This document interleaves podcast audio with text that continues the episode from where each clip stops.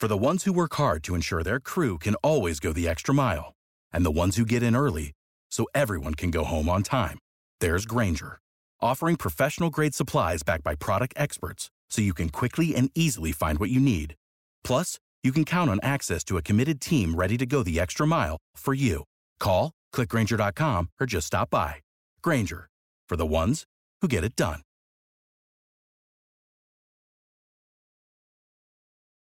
Every team, every topic, everywhere. This is Believe. Today's episode of the Believe in Steelers podcast is presented by betonline.ag. And Ike, the NFL draft is here this week. First round getting underway on Thursday. Steelers have the 24th pick. And if you want to place a bet on what you think is going to happen during Thursday's draft, BetOnline is the place to do it. Bet Online been rocking with us since day one. I wonder if the Pittsburgh Steelers in the first round for the 24th pick is going to get a linebacker. I'm thinking outside, maybe. Some will bet on it. Yeah, you're going outside linebacker. I'm hoping for offensive tackle, but if you want to place a bet on the action, Bet Online is the place to do it. I the Kentucky Derby is also this weekend too. Head to the website betonline.ag or use your mobile device to sign up today and receive your 50% welcome bonus on your first deposit. All right, cue the music. It's time to start the show.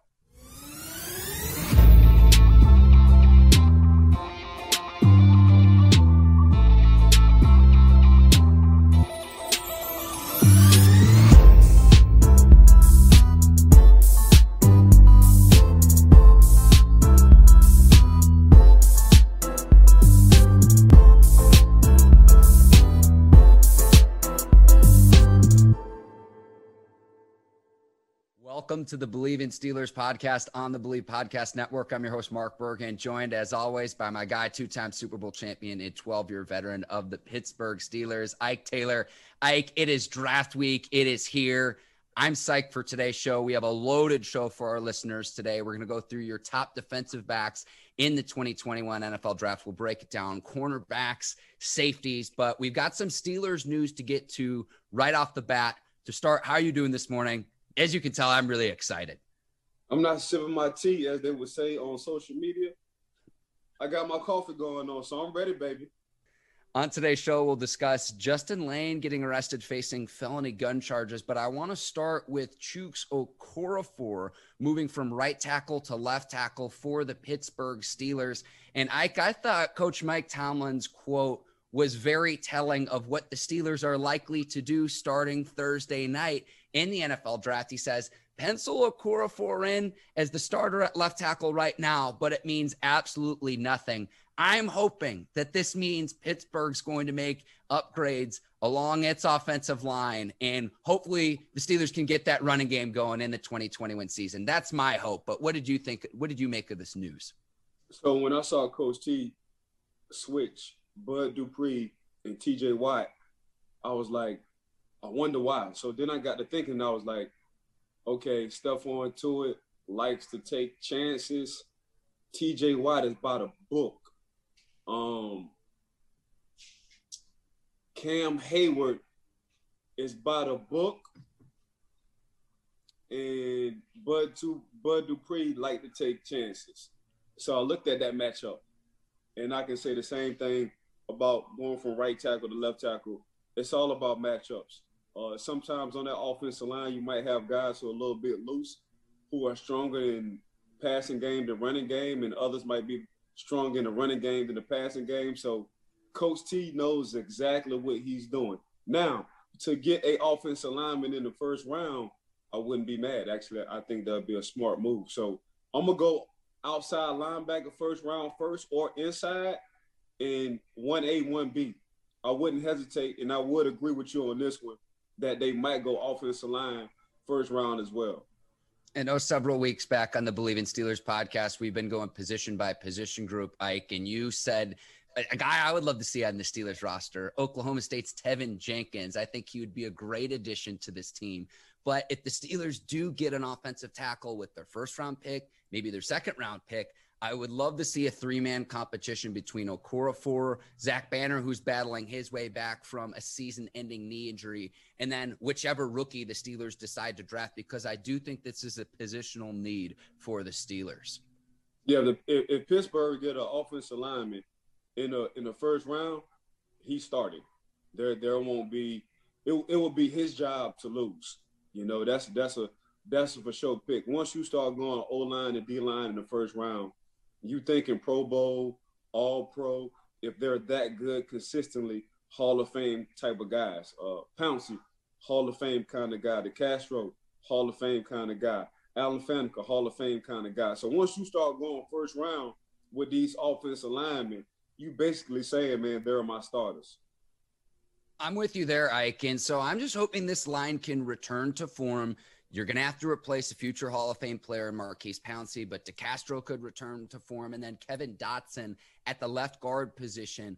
Like a lot of people and Steelers fans out there say, let's go get the running back. To me, let's go get a dominant offensive line, and then we could live with an average to above average running back. I'd rather have a dominant O line and an average running back than a dominant running back and an average offensive line. That's where I'm at yeah, you might be able to go get a rookie, whether it's Najee Harris or Travis Etienne or Chuba Hubbard. There are a lot, there are a lot of running backs, but the positional value in the first round, that's no knock on Najee Harris. I just don't think right. that running back should be valued that high. Not to mention, a year ago, the Steelers already drafted Anthony McFarland. Commit to him and Snell. Those are your two, your 1A, 1B at the running back position as it stands right now.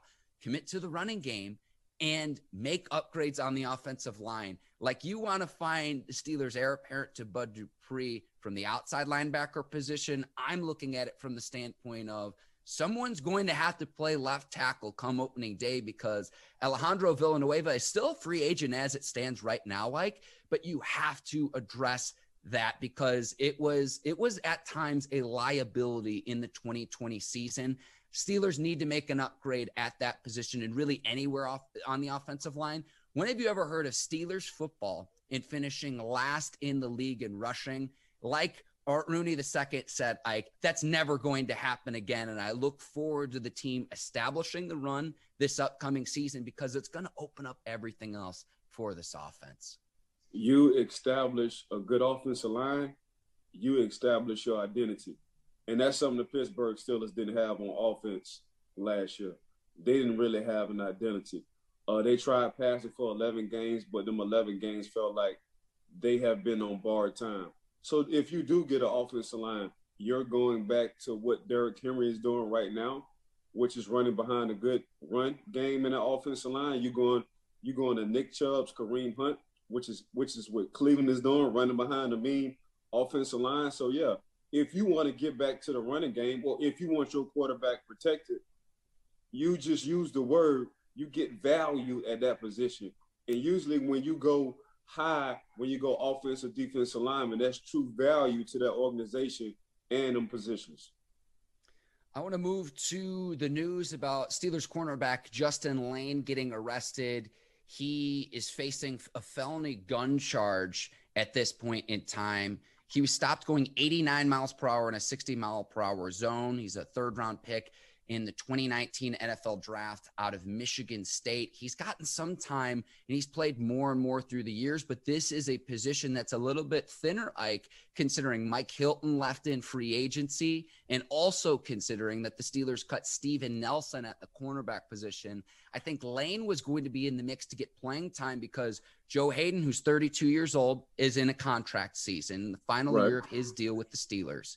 Steelers just re signed Cameron Sutton to a two year deal. But I think Layne was going to be in the mix because if you wanted to play Sutton at the nickel when you have three corners, five defensive backs on the field, he was going to be in the mix for the Steelers. And so I'm curious to see whether this leads to a suspension, a fine, what have you. I'd imagine the Steelers will keep Layne on their roster just for the simple fact that you need cornerback depth. This is another position I think that the Steelers could address in the NFL draft later this week? No, Pittsburgh will address that as far as like the cornerback position. But as far as like Justin Layne, it's just a learning lesson right now. You got some free time in the off season. You got your little bit more money sitting in your bank account. Um, your decision making has to get better because this what could possibly happen to you when you mismanage your free time and not act like an adult in the off season. So um, I don't think Pittsburgh gonna do too much. They might find him. The league might suspend him. Um, I don't think he has been getting into too much trouble anyway. So at the same time, this is a learning lesson not only for Justin Layne, but everybody else in that Pittsburgh Steelers organization. Hey man, you got some free time. Uh, make sure you use your time wisely. And like the old people say, man, ain't nothing past 10 o'clock, ain't nothing good in the streets. Ain't nothing good in the streets, Marky Mark. So hopefully he can mature, understand what he got to do. He's going to have a consequence. The Pittsburgh Steelers are going to handle their business as far as like what they need to do. As, ch- as far as like chastising him, but at the same time, man, this got to be a learning lesson for him. Um, he's talented. Justin Layne is very talented, and the Pittsburgh Steelers are really relying on him to improve from last year to this year and make a significant impact on that defense. So, like you said, they, they kind of shorthanded at that cornerback position, but I don't think they're going to do too much. But for me, how I look at it, you know, this this is a lesson not only for Justin Layne, but everybody else in that organization on what to do with your time in the offseason. Layne granted a release on a personal bond. His next court date is set for May the 5th. So we'll see how that plays out with the justice system. And then again, how the league decides to handle that, whether he faces a, a suspension, a fine, what have you. Again, I don't think that the Steelers will get rid of him just because this is a positional need that they have. But it's funny you say, Ike, nothing good happens after 10 o'clock. If I would have asked you 10 years ago, that might the, your curfew might have been say midnight, maybe past that. But as no, you get older and older, you, you, you come to realize that that curfew gets earlier and earlier. Man, my curfew probably would have been four o'clock in the morning. you know what I'm saying? 10 years ago, my curfew was a little bit longer. I was saying the next day from the next day. But um, and that's what I'm just trying to tell them and understand. I'm far from perfect. But uh I've been down that road, and it's just the social media part. It's the pandemic. It's what's going on in the world right now. Everything is in heightened, you know, and you got to walk a tight, a tight line when it comes down to football and staying out of trouble. You got to understand, the eyes gonna be on you. You got to understand once your name come across that ticker, you know, I'm not saying you're famous, but you you you you becoming a household name. So you just got to understand the position you in as a professional athlete. As much as you don't want a spotlight, and some guys just don't want the spotlight, you're gonna be in the spotlight because of what you what you do in your job, occupation. So for Justin Layne, man, like I said, I just hope this is just a learning lesson for him to understand what he needs to do for his time in the off season or with his time in the off season. Still only 23 years old, so we'll see how that shakes He's just a baby. next month. Absolutely. I'm with you there. We'll go to your top defensive backs in the 2021 NFL draft, Ike. And this might be the position group I'm most excited about, considering you played cornerback for 12 years for the Steelers. And we kick off your rankings with South Carolina's Jaycee Horn. And a lot of, like a lot of the players we're going to talk about today, Ike, son of a former NFL player, Joe Horn was like an underrated stud receiver for years for the Saints. And so the South Carolina product coming in, allowing only eight catches in the 2020 season. He was flagged five times, but he's a physical corner. What did you see from him on film to make him your top corner in this week's draft? I gotta, I gotta. So what I put was a damn dog. That's what I put when you watch him on tape. If anybody don't know Joe Horn, aka Hollywood Horn, who was a New Orleans Saints wide receiver, he was one of the first with the antics on having a cell phone on the field after he scored a touchdown. Now he got a son, Jaycee Horn, which is a stud, which is my number one cornerback for the cornerback positions. Um, what I saw on tape for Jaycee Horn was a back pedal, and it's an old school, it's an old school way that I think guys today in this generation have have gotten away from everybody shuffles now. But when you backpedaling, it puts you in position to break on slants, digs, outs, posts. Now you do have to flip your hips on deeper routes, that nine route, that go ball. But that's what put him in a lot of position.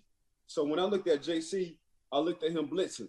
I said, man, this dude can do it all. Not only he can come off the edge and blitz, which something I really couldn't do. I just wanted to cover and hit all day. He can hit, he can catch, and and and he's very route aware. So what I mean by that is, if you got two guys on one side, meaning wide receivers, there's usually a combination in routes. So he reads combination routes real well. And not only do you, as a good corner, not only do you not need to know route combinations, you need to be very instinctive. And he's very instinctive. Now you can have a cover corner or you can have corners that like to hit. But when you find a guy who can do both, which is Jaycee Horn, he don't mind covering one on one, and he damn sure don't mind coming up and laying the wood. That's why I had him at number one for my cornerbacks. Yeah, and some people get too wrapped up in the production, two interceptions, but remember he opted out of the final three games of the season once South Carolina head coach Will Muschamp got fired. But Ike, like I said, a lot of players on this list that we're going to be talking about today are either son of former NFL players, which makes me feel old, or son of professional athletes. I tell you what, though, if Jaycee Horn has any kind of success in the NFL, and I love that he uh-huh. plays corner while his dad played receiver, he's going to have to come up with a celebration of himself that tops his dad celebrating in the end zone with a cell phone. He's going to have to figure out a new celebration, and I can't wait to see it once that happens. Well, he he might just go throwback one day and take the fine and pull the phone out if you get an interception to the house, just like his daddy for old time's sake part of the family legacy. It's in his lineage, Ike. And speaking of former, uh, the sons of former NFL players, your number two corner, Patrick Surtain, the second out of Alabama, is another one of those players, the son of 11 year NFL veteran and three time Pro Bowl cornerback, Patrick Surtain, the senior. This is going to be a, a repeated trend throughout today's discussion, Ike. So what I what I got in my notes is just like his daddy. And what I mean by just like his daddy is one, I got to give a shout out because we from New Orleans, so I got to give a shout out to his dad, Pat Surtain. Two, uh, what I did like about Pat Surtain, the second was every time the ball was in the air, he never panicked. He he his mind transferred from being a cornerback to a receiver. Um, he's another one of these guys who went the old school ways. So you got two dads who was former players in the NFL. There are two sons on them, or one and two on my list and it goes back to the back pedal. And what I mean by backpedaling, y'all can YouTube on what a back pedal should look like and why a back pedal help instead of shuffling. Uh, he's another one of those guys, another one of those cornerbacks who's very smooth in the back pedal, um, very physical too, a sound tackler. He's really not a thumper like Jaycee Horn, but he's a sound tackler. You're not going to get away from him. Of course, coming from Alabama, Nick Saban, if it's one position he's going to have right, it's going to be that corner and safety position because that's like one of his favorite positions on the field. So he's just a fundamentally sound guy. Another guy who can who can read combination routes. And he's very well in the slot. They put him in the slot, he get a lot of picks in the slot. Now he'll come off his man and instinctively, if he feels the quarterback is throwing to somebody else, he's to get that. He's to make that play.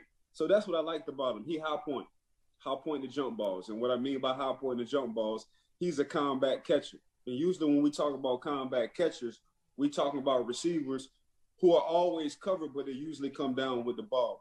Pat Surtain, when he was covering, regardless on whether the receiver was jumping with him, he was coming down with the ball. But when you 6'2", 205 and built like how he built running four threes, you should be coming down with the ball often the highest graded cornerback in college football a season uh-huh. ago and the SEC defensive player of the year. And again, another player where this is going to be a common, common theme on today's show, son of a former NFL player.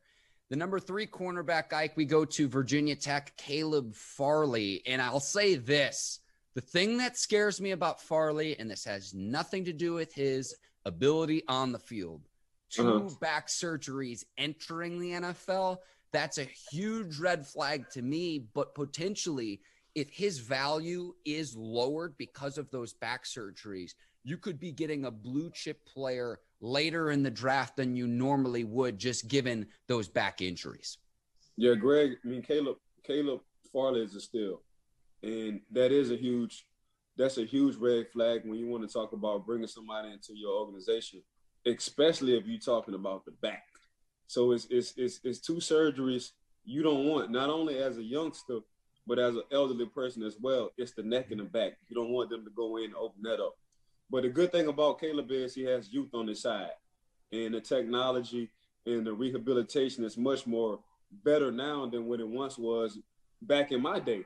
So saying we talking about seven years ago, but um, he's just an all around smooth athlete.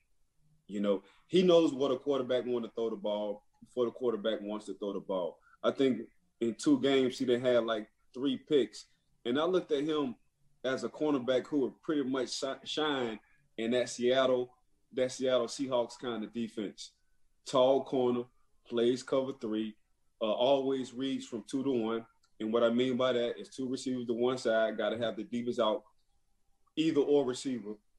But uh, Caleb, Caleb just uh, stood out to me in his ball searching. If he wasn't catching picks, he was trying to strip the ball out. If he wasn't trying to strip the ball out, he was forcing fumbles. So for some reason, every time Caleb Farley was around the ball, something good was happening to that to that VA to that VA defense, and it was all because of Caleb. Um, Caleb didn't panic at all, and a lot of his picks were him jumping either over, over receivers or him catching the ball, even though he felt like his safety or linebacker was going to hit him. So that's what I liked about Caleb. Like he's good in traffic, so it's like playing dodge cars on I four or I ten. So when you got a guy has that mentality, all he wants to do is make plays and come down with the ball, regardless on what he puts his body through. That's why I had him at number three. When you mentioned the Seattle defense in that kind of format, the cover three, are you talking kind of more the Richard Sherman role that he used to play for several years in that Legion of Boom defense? Correct. Correct. Correct. He, he you you, you got to be to play as simple as that defense is. You got to be very route aware on what the offense is trying to do to the defense. What routes beat the cover three. And you you pop in the first four games for VA, and Farley, that's all he did. He understood route combinations. He understood exactly what a quarterback was trying to go with the ball, and he was there before the receiver was. All right, we'll go to number four, Asante Samuel Jr. out of Florida State again, our three out of four so far. Of son of former NFL players, Ike, but he started for three years for the Seminoles and allowed less than 200 yards in coverage this past season. But what did you see from Asante Samuel Jr. at the cornerback position? You talking about betting betting on yourself and going to bet online? He's just like his daddy, because all his all his daddy did was gamble and bet online. He's exactly he's exactly like his dad a good route reader. Uh, he will come instinctively. I don't care what defense you call. He will come off his man and go to somebody else, man, and make that play. That's how much he trusts his, his instincts. And if you look at his dad, his dad, Zant, we call him Zant. Um, Zant did the same thing when he was with Philly and when he was with New England. If he had a itch on what you was about to do, regardless on what the defensive coordinator called, he was jumping off his man and he was going to make a play. That's why he got that nickname Pick Six. Um, size don't matter. And his dad wasn't wasn't tall in, in stature at all, but his dad played big all the time. And that's the same bloodline Asante Samuel Jr. has as well. You know, he's he's not that tall, but he plays big. And you want to talk about a guy who plays big in the run game, he plays big in the run game. When I say when I say he's a retro of his dad, Marky Mark, the man plays just like his dad. Very instinctive. He's just going to play football. So you got to understand when you're getting a guy like Asante Samuel, he's going to gamble. He's going to bet online, but he's going to make more plays than none. So that's what I liked about Asante Samuel. Um, far as like receivers being taller than him, he didn't care nothing about that coming from down in Miami. You know how these Miami guys is, man. These the Miami guys who play football. They feel like they was born to play football in the NFL, and that's the only sport. So the mentality has always been a dog mentality. But every time Florida State needed a play, regardless on whether it was coming up in the run game or just getting interceptions. That's what Asante Samuel Jr. did. I saw your former teammate Bryant McFadden put something out on social media this week uh-huh. saying uh-huh. who's going to be the next Florida State player on the Steelers roster because there's a long lineage of players, BMAC included. Maybe it may be a potential fit for the Steelers. I don't know. I mean, I, I the Steelers need a corner. They're at least going to need four. You figure. So I'd love to see if the Steelers picked up one of these players, but a potential fit there. And I'd imagine that BMAC has started the campaign for the Steelers to get Asante Samuel Jr., just given the connection with Florida State. No, we so we talk about right and left side of cornerbacks. So you got to always understand. Usually, your quarterbacks in the NFL are right-handed. Mm-hmm. So that's going to be the strength. Got to be to the left side of the defense. So usually, when you have a corner like a Joe Haden, and we talked about this earlier last season, when you have a cornerback who plays on the left side, he's good with reading combination routes, you know, because offense really ain't gonna change what they're doing. They just gonna put it in different formations. They can get to the same routes just from a different formation. Now you got to have a, a cornerback who's on that left side, who's very savvy, very instinctive, can can soak up a lot of information in a short amount of time. This is what Asante Samuel Jr. can do. So I can understand why B BMAC has said that with the Pittsburgh Steelers because that's what Coach T like. Coach T like his left side his left side cornerbacks to be very instinctive, don't mind getting beat, don't mind making big plays, sound on the running game, but also who, who's able to read routes. On the right side of the defense, you need guys like myself who used to like to play one on one because that's the weak side of the defense, not really worrying about help in, in some instances. So that's why Justin Layne is going to come so important whenever he gets the time, whenever he gets done with his time and his consequences that's mm-hmm. why he's going to be so important on the right side. You move Cam in the inside on the nickel packages. You let him sit under one ear. You, as in Ashante Samuel, if the Pittsburgh Steelers get Ashante Samuel Jr., you let him sit under one year, under under uh, Joe Haden, understand, dissect, read, get better, and you give it to him the year after that. So I get mm-hmm. why B Mac was vouching Florida State. Pittsburgh does have a history of with Florida State guys. We had Chris Hope, we had Brian McFadden, we had Lawrence Timmons. Um, we had a few guys coming from Florida State that played with us. So we while while I played, we had some guys. I thought it was Florida State. You how many guys who kept drafting Florida State at some point in time. So the history is there for the Pittsburgh Steelers, especially on that defensive back. Yeah, and I don't know what's going to happen with Haden after this year, what kind of salary he's going to want to get.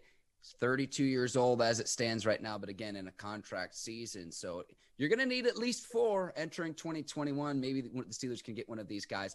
To round out your list, Ike, we're going to go to Northwestern's Greg Newsome the second. But Newsome's also played right down the road from both of us at IMG Academy in Bradenton for a senior year of high school. What did you see? What does Newsome bring to the table? Um, just watched the Michigan State game and a receiver did an out and up. And I'm a huge fan of technique because I had a great DB coach and defensive coordinator, uh, Dick LeBeau. So he was a huge fan of your eyes can be your best friend or your worst enemy. And when you looked at how naturally he flipped his hips, got his head back around to the receiver, and wound up making the interception. Now he could have been beat if his eyes was in the backfield, but he kept his eyes on his man, even though his body was in distress at the time, made a play. So that play stood out to me. And when you have a guy who I think could be a project, gets along with a good coach, understand the defense, fundamentally sound, this guy gonna be good for a long time. Name won't be mentioned high, but he will be making plays because he's fundamentally sound in the NFL for a long time. He reminds me of a more athletic William Gay. Um, William Gay wasn't a household name, but William Gay played 11 years in the league. you know what I'm saying? Under the radar. So this how I looked at Greg Newsome. Has everything you're looking for. Uh, not as big as an athlete as Pat Surtain, Jaycee Horn, or or Asante Samuel Jr. But when you want to talk about a guy who has all the fundamentals and understanding his eyes are very important to that defense, this is Greg Newsome. To round out your top five cornerbacks in the 2021 NFL draft, Jaycee Horn out of South Carolina, Patrick Surtain out of Alabama, Virginia's Tech's Caleb Farley. Number four, you have Asante Samuel Jr. out of Florida State and Northwestern's Greg Newsome II. Ike, we're going from corner to safety now, and we're going to IU. Jamar Johnson, the safety from Indiana, he was your top rated safety. And I was kind of surprised he was your top rated safety over some of the other players we'll discuss on this list. But what did you see from Johnson on the film that you watched? So when I'm looking at safeties, I'm looking at guys who can play free safety or strong safety. So that's why I had Jamar Johnson as my number one safety coming from Indiana because he can play in the box or he can play outside the box. So usually guys get labeled, oh, he's just a box safety or he just can play at the free safety position. Nah, Jamar Johnson, um, he can play either or. He can play free safety, strong safety. If you need him at outside linebacker, he's willing to play outside linebacker. If you need him at a nickelback, he's willing to play nickelback. That's why I had him, Jamar Johnson, at number one because of his versatility on what I saw on the field. Uh, return skills. When you see a DB playing punt return, that says a lot. And Coach T got a saying in the more you can do. So the more you can do, you would get, you would gain more value and you will be on the field more and longer than anybody else. And that's what I liked about Jamar Johnson. He was able to play punt return at Indiana. As far like as far as like hitting, I call him a missile because he he didn't mind coming up and hit. And usually when you got a guy who plays center field at the free safety position, they kind of be tentative on hitting. But he, he pretty much does it all. Great ball skills. And when he has the ball, he's not looking to toe tap his feet and get out of bounds. He's looking to score. So that's what also I liked about Jamar turnover machine. Um, what I mean by turnover machine is every time he's around the ball, he lands up or winds up coming off with the ball. So when I looked at Jamar, I figured he was one of the best best blitzers out of all the, the safeties that I had. So w- when I look at these safeties, um, not only I just looked at inside the box and center field guy, but I said which which safety had the most value, and off of his versatility, I had Jamar Johnson at number one. Yeah, I really like Jamar Johnson. Seven career interceptions throughout his college career, and I saw a clip of him playing cover three in the middle of the field against Ohio State. It was a great game between the Buckeyes and the Hoosiers, and he picked off Justin Fields, who's going to be a top draft pick in this Correct. draft. Justin Fields only had six interceptions in the entirety of the 2020 season. So if you're intercepting one of the top quarterbacks who's going to go into the league, to me, that signals that he's a film junkie because Fields doesn't turn the ball over. The way Ryan Day and the Ohio State Buckeyes offense is schemed is to where a lot of it's pre snapped, predetermined where the quarterback's going to go with the football. And he was able to uh, pick off one of the top quarterbacks entering this draft. I think that only bodes well. I thought he played well in the open field to me, I would rather have him at that free safety position than down in the box. But if he can do both, like you said, Ike, that only adds to his value. Correct. And, and that's how I looked at my free safeties and my strong safety. Oh, I'm sorry. That's how I looked at the safety position in general. A guy who can play multiple positions on the field. Now, the next guy you're going to talk about, they had him at number. We're going to talk about. They had him at number one, but I explained why I had him at number two on my board. Yeah, I know Courtney, our producer, is going to be happy about this. TCU's Trevon Moehrig, and he was the Jim Thorpe Award winner given to the top defensive back in college football. You had him at number two. Most pundits I've seen, Ike had him at number one. Mm-hmm. Explain right. why you had him at two behind Jamar Johnson. Because I just felt like Jamar, his versatility meant a lot to me, and you used the word earlier when we was talking about offense alignment, his value. So I look at the value when I when I'm grading guys and when I'm looking at guys, especially at this safety position. Uh, he's another safety that can play free or strong. Um, he's another safety, and what I put in my notes was his awareness is off the chain. So he pretty much know where you're going before you go there. And shout out to to to Trevon because he must be a film junkie as well. Uh, smooth in his back pedal. Now he was one of the only safeties I know that I saw who went throwback too when it came down to backpedaling, putting himself in position. And uh, speaking of position, I I put in big caps. He's always in position. So when you're always in position, you're always going to be around the ball. You're always going to be able to make a play, and that's exactly what he did.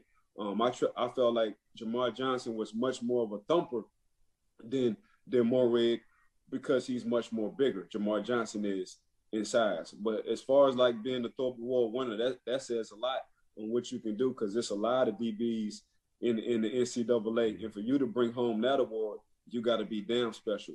But um, TCU for the most part, when it comes down to defensive guys, you know, they guys they've been pushing a lot of guys quietly into the league. They've been running that three three five defense, and uh, they kind of set the the stone for that now. And this is what the NCAA is doing now when it comes down to defensive calls.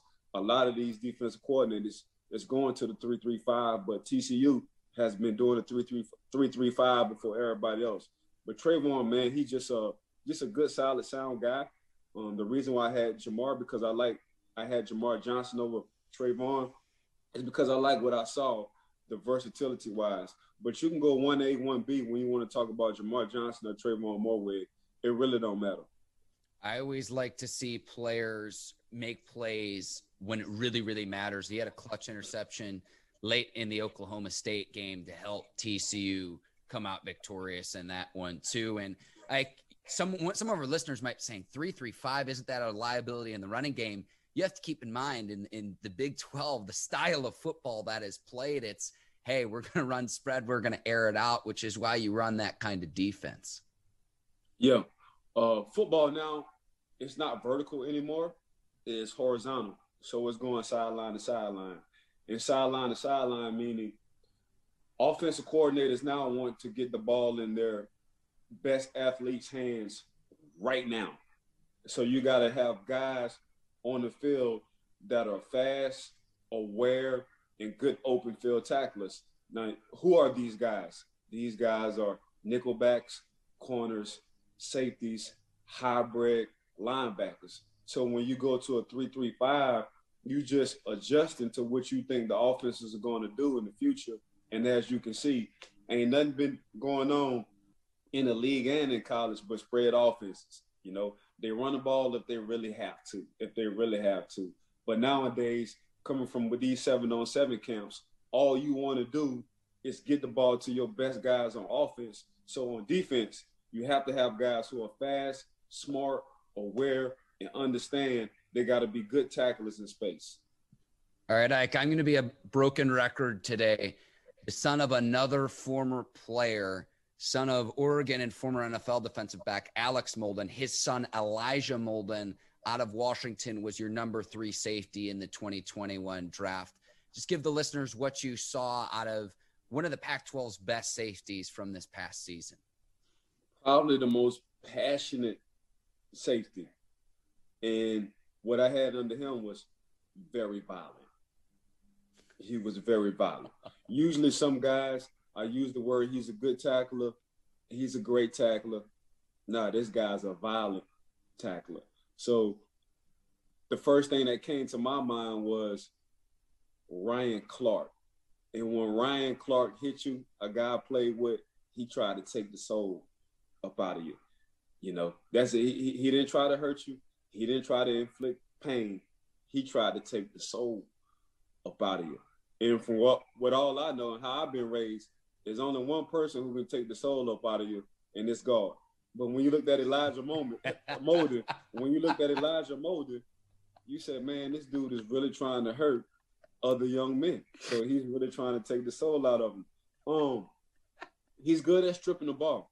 Uh, he didn't have a lot of interceptions, but you know he's a he's a box safety. I wouldn't I wouldn't put him at the free safety, but if you want an enforcer, if you want a security guard, if you want a, a guy who can patrol the area and you got to be aware where he is at all times in that box, it's Elijah Molden. And that's what I liked about Elijah Molden. Uh, we we talking about driving through the ball. So you you practice this at practice, but usually guys don't take it to the field. So when you hit the pads, the first thing your coach tell you is drive through the person, drive through the person. Don't let your legs go numb. This is exactly what Elijah Molden does when he hit people. he drive he drives through them um, very well. So between that 15 to the line of scrimmage range, that's that's where he sits at.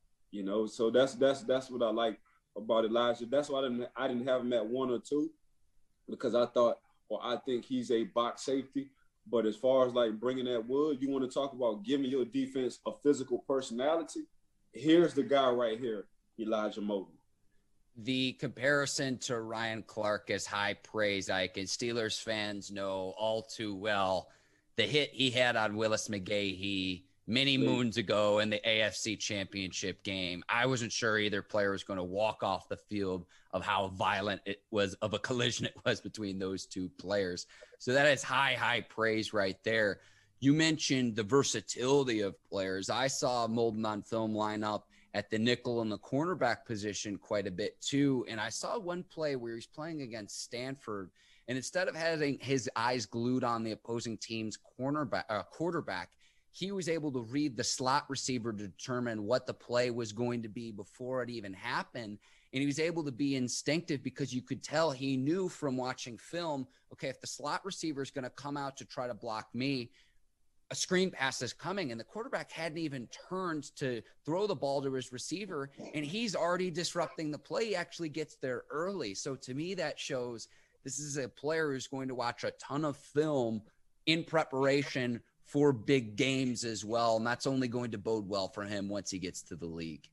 I mean, his dad played in the league. So usually the guys, the, the film junkies, the guys you've been talking about, Mark, their dad played in the league. So they understand how important film is, how much more easier it is to play and free it is to play on the field when you study and watch tape. All right, we're going to go right down the road from you, staying in Orlando, Ike. UCF's Richie Grant, your number four safety in the 2021 NFL draft. One of the most experienced safeties in this class, too. He had more than 2,600 snaps played at the collegiate level. So he has quite a bit of experience. And Ike, this is another player who we mentioned this about uh, certain players last week. He had two different head coaches in college, started as a uh, played some time as a freshman under Scott Frost. Scott Frost goes to Nebraska, and then Josh Heupel comes in for the remaining three years, and he still had production when he played on the field. So he also graded really well at the safety position this past season, playing for UCF as well. And I'm going to say national champions. I'm going to put that in air quotes, Ike, but a player who performed well at the collegiate level. Yeah, you talked about experiencing 2,600 snaps um, because he's a fifth year senior. So, you know, he, he got a whole extra year other than everybody else who coming out at this safety position. But he's another one of these thumpers. You know, he's another one of them guys you sit in the box. He's another Elijah Molden. He's another one of these these safeties that you can put him in any defense and he's going to understand the defensive calling. He's going to get guys lined up. Now I looked at I looked at Richie Grant as, as being a outside linebacker, possibly in some packages, or you know, strong safety or a hybrid uh, playing around the line of scrimmage. He's another one of these 15 and down guys. Now he can play in space, he can play free safety if you ask him to. But I just think his passion, his aggressiveness is more of an in the box like Elijah Molden. So he made plays after plays. You know, they was trying to run if you watch tape, they were trying to run a lot of 10 yard outs on him. He was right on the point with that. Tried to run a few slants in, in, in third and fours. He was on point with that. So he gets the route combinations around the line of scrimmage. Um, but when you got a guy who's a fifth year who's a fifth year senior, that's experience. And he knows and he understands football and he can get the defense lined up if you need him to. And this was a player who, during the Senior Bowl practices, just kept seemed to making plays. Where I was watching footage before the Senior Bowl, the actual game. It's there's Richie Grant again. There's Richie Grant again. Oh, Richie Grant with the play, regardless of where he lined up to. And I thought that not only did he take snaps covering receivers in the slot, he also excelled doing that consistently during the Senior Bowl practice in Mobile, Alabama. So I, that to me is just what stuck out to him is you have a player with plenty of experience and a player who I think is going to bring just everything we've talked about, those skill sets to the table. Not to mention a broad jump of nearly 11 feet, an explosive athlete, a player who is consistently in the backfield of opposing offenses throughout the duration of his time at UCF. Yeah, Richie Grant seen it all. So when you got a guy who pretty much seen it all because you know he was able to get an extra year in college and have 2,600 snaps, man, what you gonna show me that I haven't seen? Is is his mind frame, you know, and he's very confident and very instinctive because of his experience. So I, I look at Richie Grant going into an experienced defense, hopefully, and starting right away. And the reason why he's going to start right right away is because he's going to know the playbook. And once he understands the playbook, he's able to get on the field ASAP. Once you put him on the field, he's going to wind up dissecting, you know, offensive formations on what you want to do between first, second, or third down. So I like the value of Rich. I just think he's an in the box kind of guy. All right, we're going to go back out to the West Coast. Jevon Holland out of Oregon is your number five safety, another disruptor, nine interceptions over the past two seasons, and he excelled even as a freshman for the Ducks as well, all over the field, a disruptive player. What'd you see from him on film, though, Ike? So I don't know if you watched that Mortal Kombat movie yet, but I watched it last. Year. I week. haven't yet. I haven't yet. So I, you know the game because the game has been on Nintendo, PlayStation oh, yeah. for years. Uh, oh, yeah. Liu Kang. So he reminds me of Liu Kang. And what I mean by Liu Kang is it's a lot of things that's going on around him, uh, whether it's his teammates, whether it's offensive alignment, defense alignment, receivers, him about to him about to get hit, him knowing he about to take a big shot, and he's just cool and calm and put himself in the matrix and always come down with the ball. So you want to talk about a guy who doesn't mind catching the ball in traffic, with with a lot of things going on around him this was Jevon Holland. You know, that's that's how I looked at him. I'm like, damn, every time every time he getting an interception, he's the calmest out of everybody on coming to, coming down with the ball, and he likes to score. So he's also a punt returner, and that brings more value too. Like a Jamar Johnson, when you're able to get on the field as a return or special teams guy, because that's what you're gonna have to do anyway as a rookie. The only reason, the only way you're really gonna get on the field if you're good at special teams and that's what he does as well. Like a Jamar Johnson is, is play per return. He's a good open field tackler, and I thought he was the best all around, best all around safety. I thought naturally catching the ball and having hands, it was just a natural instinct for him. But um, I had him at number five, and the reason why I had him at number five because Oregon, you know, the the the the, the, people he played in Oregon and all that good stuff. But the conference of Oregon, I'm sorry. But as far as like just being a natural, um, smooth sailing, open field, catching the ball in traffic, he was just like butter, you know. But it's it's a lot of these guys, it's a lot of these guys in front of him that's that's gonna get drafted pretty high. Um, but yeah, that's what I had with Jevon Holland, man. Is is I thought I thought he was a receiver, to be honest with you, how he was coming down and in high point and catching the ball a good open field tackler, you know. So for me, um, he wasn't tall in stature, but at the same time, he kind of. Well, I ain't gonna say this guy because we got another guy coming up, honorary guy. But yeah, Jevon Holland just he he just a lot of things he did was kind of effortless. So you really looking at him like his body language. Do he care? Yeah, he cares a lot. That's just my personality. Like I'm just so smooth and cool like that, and I make things look easy. Like you are an absolute fool with your analogies, and that's why you're the absolute it's the absolute best. We got to get to our honorable mentions, Ike. And when you initially texted me about Mike Lee out of Kansas, I was like, "You've conspired with my brother." Now, listeners might know this about me. I'm a University of Missouri grad. My brother is a Kansas grad, where Mike Lee went to school. At first, I thought you'd be conspiring with my brother Scott. And at first, I'm like, why are we going to be talking about a player from a winless Jayhawks team this past season? And then I flipped on the tape and it was just like, okay, which ball carriers are you going to lay the wood on next? And it was against Texas. It was against Coastal Carolina. It was against his own teammates in the spring practice. Mike Lee out of Kansas all over the field. So the film doesn't lie, Ike.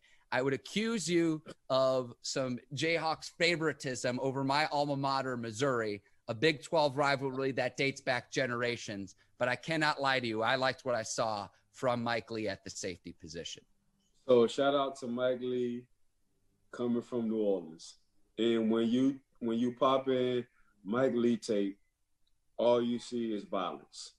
And every time he hits somebody, either somebody going to sleep, either he's getting 15 yards in the flag, he's a, either he's causing fumbles or he's making somebody's son look bad on the highlight reel.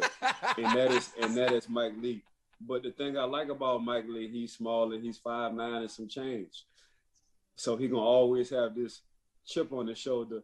And how we say it from New Orleans, man, you got me messed up. And what I mean by man, you got me messed up is just because I'm small in stature, you think you're gonna mess over me, man, you got another thing coming. And when you type in, you can just I'll, I'll, I'll talk to his his former head coach in high school. He said he was a man amongst boys and he was the smallest guy on the field. I talked to his coach at Kansas. He said, man, sometimes we had to tell Mike Lee, don't even come to practice. You had to coach some of your young guys up because that's how violent you was on practice. So for him, when I saw Mike Lee, the first thing I said was, he's a Steeler. And if anybody don't know Mike Lee, I guarantee you, you will know Mike Lee. About time the third game of the season come, wherever he go, you gonna understand this dude is all football, all passion. And there's some guys who are who are men, and there's a few guys who are just alphas. And Mike Lee is an alpha when it comes down to being on that football field. Uh, he's he's I, will put in my notes, Honey Badger cousin. So he's Tyrann Mathieu cousin. I think he hits a little bit harder than Honey Badger. I think he tries to emulate and pick up his return skills from Honey Badger because he's a, he's another one of those guys who loves to reverse fields when once he gets the ball in ball in his hands. But Mike Lee, man, I Mike Lee, pound for pound, you want to talk about Canelo Alvarez being pound for pound one of the best boxers right now? Mike Lee, pound for pound, is probably one of the hardest hitting safeties, not only in college, but in the world, Craig. I saw against Rutgers, he had a pick six as well, where he's just making everyone miss, and certainly a bright spot for the Jayhawks this last season because there weren't many of them. I want to give a quick shout out as well to Joshua Bledsoe out of Missouri. And he's another safety I'd imagine will be get drafted at some point, probably on day two or day three. Made a key deflection during a goal line stand against Missouri's upset against LSU.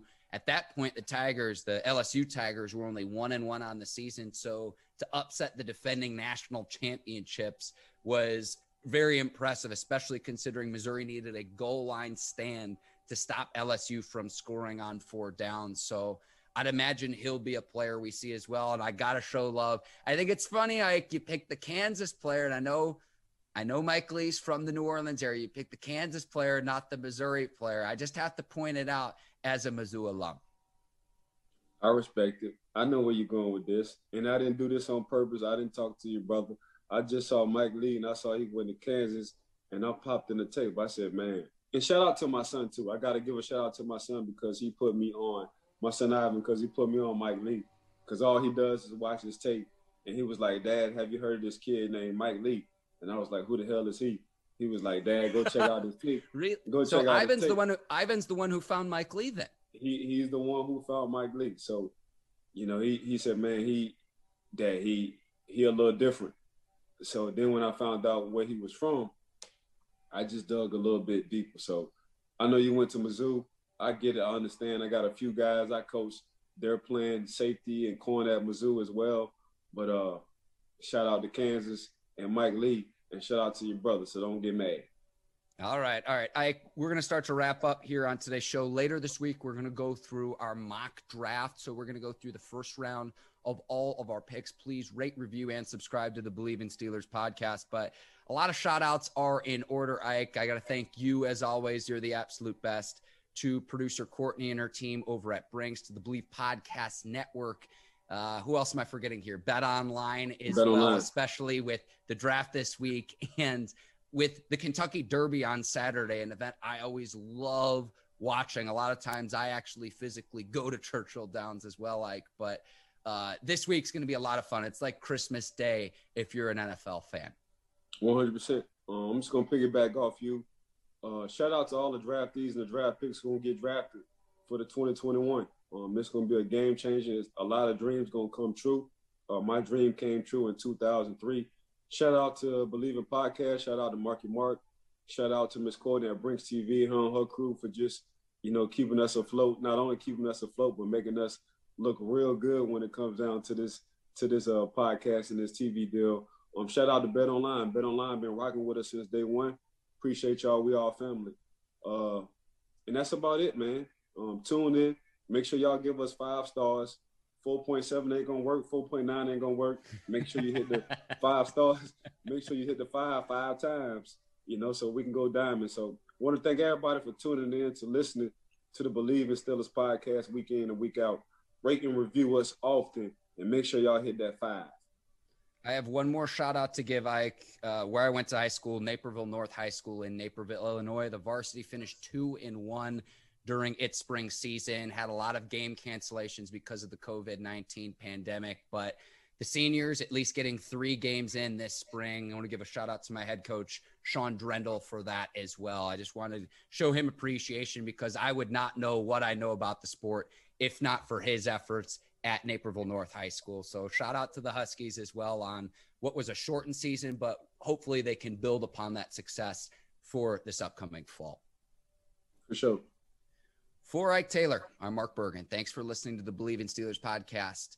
We'll see you later this week for our mock draft. Take care. So long, everyone, and we'll see you next time. Peace. For the ones who work hard to ensure their crew can always go the extra mile, and the ones who get in early so everyone can go home on time, there's Grainger, offering professional grade supplies backed by product experts so you can quickly and easily find what you need. Plus, you can count on access to a committed team ready to go the extra mile for you. Call, clickgrainger.com, or just stop by. Grainger, for the ones who get it done.